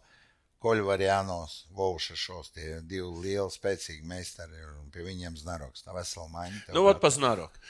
Tā ļoti neviennozīmīga persona Latvijas hokeja. Gan no, vi, no vienas nu, viņš izvilka Latviju pret Šveici to golu, ja, kur viņš leģendārs ir kļuvis. Jā. Kā viņš te nokļuva? À, viņi atveda, viņi te slēpa. Nē, nē, ka, kas viņu atveda? Viņu atveda Jurzinovs. Es tev pateikšu, viņš spēlēja, mēs ar viņu spēlējām kopā vienā maiņā. Latvijas čempionātā bija. Viņš pat trīs gadu vecāks, mums vienā dienā dzimene ir 2. janvārī. Un viņš sēž trešā, viņam es esmu 66. Nu, ot, viņi atveda un viņi principā nofenderēja viņu no Čiļabas. Jo tur ir vesels stāsts. Ja? Tur bija, principā, tur kā es dzirdēju, ka CSK viņi arī gribēja kaut kā. Un tad viņi mūsējie pierunāja, viņš atbrauc uz šejieni. Un, nu, viņi visi, vi, Rīgas dinamo dzīvoja uz, toreiz uz Leņķina ielas, otrajā stāvā pretīm teātrim. Nu, brīvības iela. Brīvības iela, jā. Viņi dzīvoja, viņiem bija pieci stāv dzīvoklis. Tāds otrajā stāvā tur pretīm tieši, nu, tāds ve vecajā projektā, pieci istabu dzīvoklis. Tāds, nu, lai tu saprastu, uh, viens, divi, trīs, šitā lielā, pēc tam tur četri, pieci, seši stāv dzīvoklis. Visu nu, bet atsevišķi, jā, un tur visi tie, kas, uh, kam gāja armija, skaitījās uh, un iebraucēji dzīvoja pirmajā laikā tiem, kam nebija dzīvokļi. Un viņi tur dzīvoja visi. Un, un Značuk atveda un tur gadu slēpa. Kā, viņš, a, kāpēc? Viņu, kā varēja noslēpt? Viņu? Nu, viņi noslēpa, viņi iesauca armijā šeit. Un uh, armijā viņš nedienēja, bet viņš atradās kaut, kaut kādos spēkos. Uh, nu, šitais te robežsardze. Robežsardze. Nu, robežsargs. Visi jau robežsargi bija baigie. Ventspilī skaitījās. Ot, un viņš bija tā kā uh, pirmo sezonu. Viņš sanāca, ka viņš vispār nekur neuzspēlēja. Vienīgais Latvijas čempionātā un draudzības spēlēs zem citu uzvārdu viņu uzlika. Es atceros, ka vāciešiem spēlēja. Ar uh, Vācijas izlases spēli. Jā, tāds pats bija uzvārds. Un bija tāds, atceries, kāds uzvārds. Es atceros, es viņam neatceros, es atceros, bija Toļiks Kramskojs tāds. Ja? Viņi arī tāpat slēpa no armijas, jo liels bija tāds labrots cesaks. Viņš nu, bija Kirillis Savienībā var noslēpt. Nu, var. Tagad jau nebija, tad toreiz jau internet nebija. Nu, ko, nu, nospēlēt draudzības spēli, kur, nu, avīzē izlasīs tur kaut kādā malā, zin, kas tur gols iesit. Zini, kā tu atceros, ka Toļikam bija ņirds, viņam Šaus. izdomāja uzvārdu Kirillis Agurcovs. Nu, no Toļiks bija jau mēs. no tā laika rēcāt par viņu. Jo Toļiks liels, un es dzirdēju, nesen viņš esot it kā nomirs. Nu, Toļiks bija viņa arī slēpā. Značoks pēc tam jau, nu, viņš spēlēja Latvijas čempionu. Nu, nu, labi, viņš iegāja Rīgas dināmu un nu, kļuva par, par, par, jā, jā, par, viņš pēc tam Kas ir tā viņa, kas bija tā viņa? Tā harizma, harizma. harizma, jā, raksturs. Raksturs bija, nu, viss tas. Uh, Zobains, jā, vienmēr sitīsies pa kolektīvu. Tā jūs spēlē ar Haritonu, kas tur sanāca? Tā ar rakstu vēl tagad visādos. Uh, Tur vienkārši pārdzērās čaļi vai ko. Kas tur bija? Principā, nu, nekas jau tur tāds. Nu, viņ, viņš vienai... sagriez viņu tur tomēr. Nebija, Nē, nu, viņš uz šķīviem tur. Ā, uz šķīviem. šķīviem. Tur bija tāds kautiņš kārtīgs. Nu, padomu laikā jau tāda kautiņa daudz bija. Tas tikai, tas... tikai nerakstīja internetā nu, uzreiz. Jā, tagad. nu, tā sanāca. Nu, kā sanāca. Nekas jau tur tā pa lielo nebija. Tur Bet nu, viņš cik... cieņā tika pēc tam. Jā? Nē, nu, jā, nu, es to pateikšu tā. Uh, principā es zinu, protams, kā, kā tas viss sākās. Ja? Bet es to pateikšu, tas jau bija dēļ tā, ka tur vienkārši iedeva pa tāfeli vienam, un tas uzlidoja uz viņa galvu. viss, a, a, bija tas dēļ tā, ka vienai dejotājai, jā, kaut kāds tur čeņiks, nu, tur viena dejotāja tur to Kļēja. Nu, viņš aiz dubšu tur aizķēra. Nu, tā tur pažēlojās. Nu, viņam iedeva tāfelē un tas uzlidoja uz tā galda. Nā, tas galds bija. Tu jau atceries, Pērl. tu Jā, es neatceries? atceros, atceros. Nu, tieši atceries, kur bāra, bāra lete, šitā mūzika, bāra lete, tur bufetē. Un viņiem bija šitais galdiņš. A te jau vienmēr, nu, tu sofka bija, zin tāda. Pie tā visa. ga- pie tā nu, un te jā. viņiem iedeva, tur iešķiep tam pa tāfelu. Un tas tas uzlidoja sākās, uz jā. galdu un sākās. Nu. Baigais eh, bija vispār. Baigais. Tanī laikā bija rezonance. Nu, Tā tie- nē, laikā es te varu pateikt, tur, tur jau Žēņš Semerjaks arī bija, kurš neko neatcerās. It kā. Saprot, nu, es jau zinu mazliet no citas puses, kā tas viss izskatījās. Tur bija pļuška un viss, un Žēņš zem galda. Palīdzi. Ja? Nu, nokrita. Es Cik ne- tu tur bija tie bandīti? Nu, kāda viņa bandīta? Nē, nu tāda, pa- Nē, nu kā, nu, Pusbandīti, es tā teiktu. normāli cilvēki viņi ir. Nu, ko, nu, bija, nu, kā, nu, cilvēki dzēra, nu, jaunais gads bija. Nu, ko, nu, iedzēra, nu, braukāja pa restorāniem. Nu. Nē, nē, es- kāpēc es Viņa saku? jau pirms tam bija Rūsē, es zinu, ka bija kombinācija. Man jau arī tajā dienā bija. Es biju dienā iebraucis spēlē, nebija vienkārši vieta. Ja es nebūtu- biju iebraucis, es biju Jūrmalā. Iespējams, Nu, ka arī būtu. ka būtu- Bet nebija jau vi- vieta, es atbraucu. Būtu vicinājies. Nu, ja? kā, nu, Būtu značu aizstāvējis. Da varbūt tur nebūtu nekā, jo es tur Zināju, tur, tos nu, ja. Ā, nu tad jau tur vienkāršāk bija. Nu, ko, kopumā ņemot to sudraba, sudraba komandu, jā, teiksim, tur parādījās Arthurs Irba. Jā, bez šaubām. Un Arturam tā, tur sanāca tā, ka šitais te uh, Arturs iegāja sastāvā, Vitaļiks uz Olimpiādu aizbrauc tieši Samuelu. Bet tas bija baigi interesanti. Kā, ot, arī rakst par šito visu. Eh, Kā tu to vispār varētu nokomentēt? eh, Vispār, kā tu- Vienkārši no Arča atkoda savu vietu, un viņš bija tik labs, ka Vitaļikam vienkārši nedēva vietu sastāvā. Tas Nu kā, tu, tu neņemsi no slabu vārdu. Jā, jā, toreiz bija. Arčam gāja, es atceros, nu, mēs Dienāmo toreiz Himika 8-1 apspēlē. Viņi tur kreļus vāc no Maskavas Dienāmo 2-0, nu Arčs vairāk pa vienu viņam iesas nevarēja. No kā tu ņemsi labu vārdu ar nos, tu taču neies sev šaut galvā. Kā Samuēlos pārdzīvoja? Nu, es domāju, ka jā. Ja tu esi olimpiskais čempions. Un, Nu jā, bet neskatoties uz to, ka tu tur kā trešais aizbrauc, bet tu esi olimpisks. jā, tā kā bija. Nu, ņemot kopumā to, to padomu laiku Rīgas dīnāmo, ko Latvijas hokejam deva tāds Rīgas dīnāmo? Nu, kā, nu, viņš deva to, ka vispār cilvēki vēl atcerās uz, zin, uz instinktiem, ka, ka šeit ir hokejs, šeit ir hokejs. Arī ir tā komanda. Mm -hmm. Saška Kērčs no Arhangeļska. No, ke, ar, no Arhangeļskas. Jā, Serjošs Kosarevs tā redz. Uvis Katlaps, ot pavisam O, aizmirsām jā. Reku Mārtiņš, Reku Znāroks, Reku Igors Brezgins, kuru atved savā laikā no Nariļskas, jā, un man arī tā. Reku Frolikovs, Šašovs, Ģim Frolovs, arī no, Mask nu, no Maskavas Dinamo, Saška Biļavskis, Andriuka O, Matīts. Beļāvskis, Kerčs, vec, vecie, Jā, jā, jā. vecie kadri, kur pēc tam. Reku Sirjogu Čuģinovs, Hekts, Reku, Ilmārs Tomats, Reku Koļvarjānovs. Jā, jā, tā kā bija jau baigā. baigā. Normas sējas, Reku Vitaliks ar to. Jā, tāda, tāds eh, sen. Reku Vovku Lupkins, pats malējais. Jā, nu, no tā brīža arī nu, parādījās tie mums saucamie tās jaunās zvaigznes. Bet kas ir interesanti? Interesanti tas, kas notika Rīgas dīnāmu pēc tam. Un tas arī viens no interesantākajiem vēstures tādiem izpētes variantiem, kad no Rīgas dīnāma viņi pārvās par Rīgas pārdaugavu. Nu, jā, nu, bet pastāst, kā ta, tu jau tur biji tuvāk. tie laiki, to, tos labi atceros. Nu, vot, tas, tieši 90, tos. tas jau ir 90. Nē, nu kā, neatkarība. Nu, neatkarība. Nē, nu kā, nu beidzās, eh, sākās ar to, ka Dinamo viņu no sākuma Vairāk vēl nespēlē. sezonu pagājis hokeja klubs Rīga. Ā, pārgāja. Bija, bija. A, kas bija, a, kā tas juridiski notiek? Nu, es nezinu, kā tas juridiski, nekad. Nē, nē, bet ja kā, kas tur pārņēma? Bija eh, vairāk jau nebija PSRS čempionāts, bija A, bija? tāda MHL, Meža kontinentālā līga. Bet tur spēlēja, jā? Jā, tur spēlēja. Tur bija tāpat bija 18 komandas. i- Spēlēja Baltkrievijas, spēlēja, es atceros, Tivoli, spēlēja Minskas. Jā. Un hokeja klubs Rīga bija. Tas kā Rīgas dīnāmo paveic. Nu, tas A, tā kā finansē? mantinieks, bet kas tur bija- finansē viņus? Tas Bandīti? deva naudu. Nu, nu kāda bandīta? Es jokoju. Bandīti bija pēc tam pārdaugavā. Nu kā, nu, Lesi deva naudu. Un, bet Lēsija jau arī viņam ienāca. Nu, principā tam hokeja klubam Rīga jau arī lēnām sāk piespēlēt naudu. Uh, jau Liskovs. Jo sāk meklēt, jo naudas, tas, tas bija tas moments, 95. gads, nauda beidzās. Es to pateikšu, Latvijas izlases 95. Nu, Nu, ir pasaules krīze. čempionāts. Nu, sākās banka krīze, tāpēc. Jā, tā viņi no koļas Strotkina naudu paņēma federācijā. Federācijā nebija naudas. Koļa aizdeva naudu. Nu, kā aizdeva, ja iedeva, es neatceros tur. Bet to, ka koļa iedeva piķi, to es, nu, es biju pats blakā. Koļa iedeva, lai Latvijas izlase aizbrauktu uz pasaules čempionu. Labi, bet pārdaugaut, tas tas labs skats bija. Un tā eh, pārdaugaut 95. gadā, tā kā, nu, vispār savu, savu, savu ceļu būs pabeigusi. Un, eh, un nezinu, kāpēc parādās vēl viena Rīgas dīnāmo jau 2008. gadā. Kāds sakars?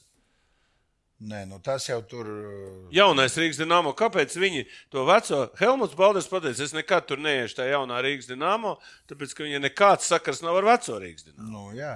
A, kāpēc viņi nevarēja kaut kā salikt kopā? Nu, es nezinu, tur tās iekšējās virtuves, es domāju, ka savā starpā nesrunāja. Jo tur no sākuma ir Kirovs bija iekšā, kas tikai tur nebija iekšā.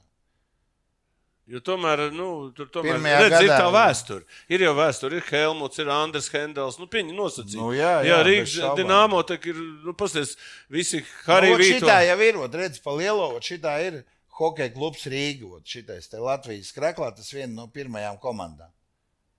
Jā, Un... Bet, bet tur jau sākās tajā gadā, reko Ligors Bondrevs, tas ir, ka Baldevēško tur Fanduls aizbrauc uz Taljātī, jo tur maksāja paskaidro nav. tur Latvijas taisīja. Jā, tāpat kā, zin kā, visi jau braukāja, kur jau kaut ko maksāja, zin kā, un pēc tam jau atnāca Takaļiskovs, tad es tev teikšu, principā viņš, es atceros, viņš bez kašnom, tur džipu nopirka. To tur Nu, labi, bet, tajā laikā, bet zin kā, bija jau dzīvoklis, sporta pilī, ja? Jā, sporta pilī. Sporta pils jau arī piederēja tā kā uh, Bārdaugovai. Nu, tā kā viņi tā kā bija mantinieki. Jā, bet interesants. Es tā sapratu, ka viņi bija tā kā nopirkuši. Jo Nē, nē, es saprotu, ka tur bija kaut kāda daļa, un Helmuts jau vadīja visu to pasākumu. Es jau pats tur biju augšā, otrā stāvā. Tā kā es jau tur to, pa tiem laikiem mēs vēl runāsim. Mēs, nu, ko, principā, esam plus-mínus izrunājuši jau gandrīz eh, vairāk kā stundu. Es domāju, ka tu jau to garšīgāko pastāstīji, kas notika. Vēl, vēl, kā saka, dziļajā tā var atcerēties, te zini, tas ir. drausmīgi daudz, drausmīgi daudz eh, teiksim, tie notikumi. Bet eh, šīs dienas, šīs dienas jaunieši negrib runāt par veco Rīgas dīnāmo. Vispār, Nu, viņi jau viņi nezina grib, neko. ne, bet vispār nu, grib izdzēst. Nu, tas ir padomu laika hokejs. Un, un, eh, Hokejs, saprot, valdi, hokejs kā basketbols, viņš nevar būt padomju laiku kaut kādā Nē, nē, es domāju, ka nav, tā, nav tās pēctecības. Nu, Nu, Ziniet, kā ot, piemēram, Žalgiris, ja? ir Žalgiris. Ja? Viņš mācīja no padomu laikiem pāriet uz, Jā, uz jauniem forši. laikiem. Un, šeit, šī gadījumā, redz, tas pats kā Vēfs, un labi, viņš tur kaut kā ar lielu, lielu atstarpu pārņēma. Bet arī tā kā, nu, bija tādas radiotehniķi un aurors nu, nosacīti. Ja? Bet es tev teikšu, piedod, ka es tev pārtraucu. Es uzskatu, ka tā vai tā, tas tāpēc, ka naudas trūkums ir nu, vienkārši iestājā. Ja Nu, bet Žalgirim nauda- nebija naudas trūkuma. Viņam arī bija naudas trūkuma, bet viņi mācīja. Nu, jā, bet viņiem uh, tas ir tautas sporta veids, un tu taču saproti, viņiem vēl Tad Latvijā nav tautas sporta veids. nu, sanāk, ka nav. Tu taču redzi, nu, ja kādam būtu vajadzīgi, nu, tas ir principā, es tev pateikšu, man patīk uh, mazā bukārtiņš tie vārdi. Viņš čempionātā pasaules uh, foršs vārds pateica. Nu, tur pēc spēles tagad deva interviju. Nu, neviens varbūt to palaid kāds garām, bet Es tikai mēs. palaid, jā. Nu, viņš pateica, viņš saka, nu, tas viss labi, mēs te braucam, sitamies pa Latvijas izlasi. Pa lielo, nu, viņš pateica, mums pat nav komanda, kur mēs varam mājā uzspēlēt. Nu, kur ir komanda, kur viņi var uzspēlēt? Rīgas dīnā. Tu domā, kaut kāda ir viena komanda? Jā, nu, ot, komanda, lai, kas varētu uzspēlēt, nu, kaut vai vienalga. Nu, ot, iedomājies, ot, būtu budžets, ja, piemēram, no valsts. Nu, atrast, taču, kur spēlēt. Nu, labi, tagad tur mēs esam līgā, ja, nu, tā nomināli, nu, diezgan tāda. Nu, A, tas kur, nav līmenis. kur teorētiski varētu uzspēlēt? Nu, Nu, ja- ja... nauda, es domāju, ka varētu teorētiski atrast. Nu, jā, bet eh, tu, tu jau zini, Bez naudas tur neko nevar. Nu, Nu, saprot, tu, nu, tu Somijā vari tikt Zviedrijā. Somijā tu netiksi. Somija, Zviedrija netiks. garā. Tālāk, kur tu vari tikt? Kaut, nav vai jau, kaut tā ir Austrijas līgā. Atvērtā. Tā ir Austrijas līga, viņa ir atvērtā. Ebels. Jā, jā. nu tur spēlē, kas tur? Tur ir Ungāri, dragā, Itāļi spēlē. Slovāki spēlē, Slovāns oh. vienu gadu. Nu, pilns tur ir. Nu. Oh. Čehi bija Znoimo. Nu, tur neviens. Kas tur? Nu, reku brauc. Nav tur... jau tālu, cik tu tur. Nav tālu, protams. Tā nav Krievija, kur braukt uz Nu, Habārovsku. ja jau tik tālu, bet tam vajadzīgs apakšā finanses. Tā kā ir Vajadzīgi spēlēt, vismaz ir kur būt. Ja? Jā, un būt, kurš būtu tos mūsējos čaļus. A, kāpēc Eiropā neviens eh, neorganizē? Nu, Eiropā šādas līnijas, piemēram, ir eh, Eirolandes basketbolā, tur Nu, otrā, trešā. Vienkārši. Nu, kas- pa lielo tu Nē, bet pat- tas nav fāzēl, tāda tā fāzēl neizdarība. Tā. Fazels tā kā bija, tad jau bija. Nē, es domāju, ka, nu, uztaisīt. Fazels vienmēr varēja atrast naudu. To viņš Japānā Nē, nu, viņš jau dirsā līdz, ka tur visiem tur, tur varēja dabūt. No kurš te nelien dirsā? Tagad, znači, sūdīgi lien dirsā. Jā. It Kā cilvēki ir tur tajā lielajā, tajā, kā viņi, tajā federācijā pasaulē. A mums hokejs mirst nos. Nezinu, kāpēc. Es nezinu. Nu, ot, man arī tāds jautājums, ko viņi tur dara, tie cilvēki. Tajā starptautiskā federācijā, nē, kad es, viss es brīnos par to, nos. nu, kad no augšas, teiksim, tā paša lielā hokeja starptautiskā federācija ļoti maz organizē. Nu, pareizi. Par to tāpēc- es runāju. Nu, kā, no atnāca, nu, pa lielo, nu, cik es dzirdēju no sākuma, jā, tam Tardefam viņam vispār nebija jākļūst. Paši to te. Tur atkal intrigas kaut kādas, tur pagrīdas spēles, atkal kaut ko nesadalīja, tur bija jābūt tam vācietim. Un es domāju, ja vācietis būtu bijis tāds ar sirmiem matiem, nu, Viņš būtu kaut ko sarunājis. Viņš būtu, jā, viņš būtu. Tu tā. tomēr no pirmā Katrā ziņā, es to teikšu pa lielo, nu, hokejs kā tāds, viņš degradē. Ot manā uzskatā, nu, viņš degradē. Nu, Vispār nav. pasaulē, ja? Nu, kā, nu, tu pa lielo, nu, nu, nu kas tas pa Bez, pasaules a, bez? NHL nekas vispār nebūtu hokejs. Vispār. nebūtu. Vispār. Nu, bet NHL bija un būs. Nē, nē, es tik stāstu, bet, bet viss tā pārējā struktūra, nu labi, ir NBA, bet ir Eirolandes, ir vēl kaut kas veidojās, kaut kādas līnijas, bet hokejā ir pilnīgs. Nu, tā kā vajadzēja veidot, nu, tāpēc, ka šī Eirolīga tādā statusā, kā viņi ir.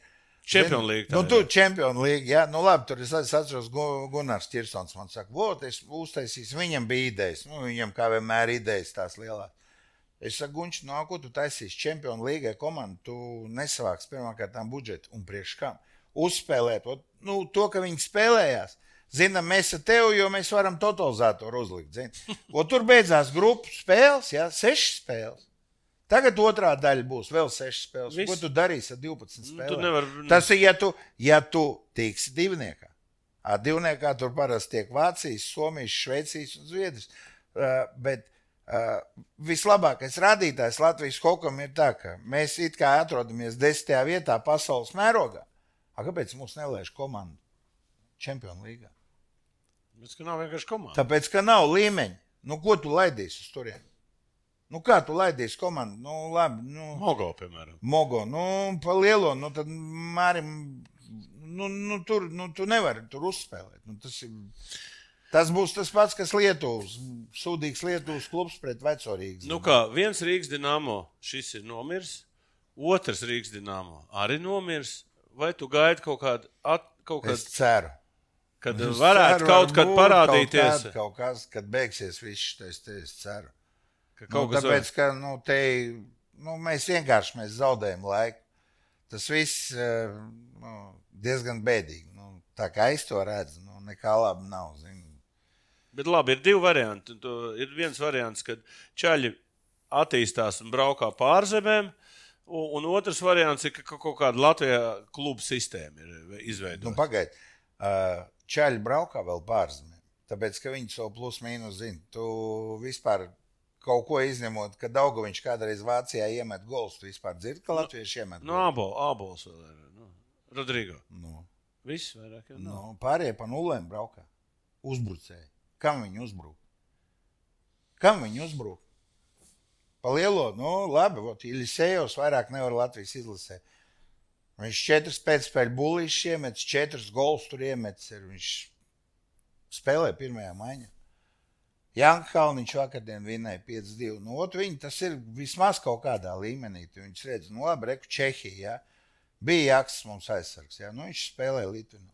Tu pa viņu dzirdi vispār kaut ko. A, kad viņš spēlēja KHL, viņš bija top uzbrucējs. Oi, top aizsargs. Nu, kur ir problēma viņā? Nu, nezinu.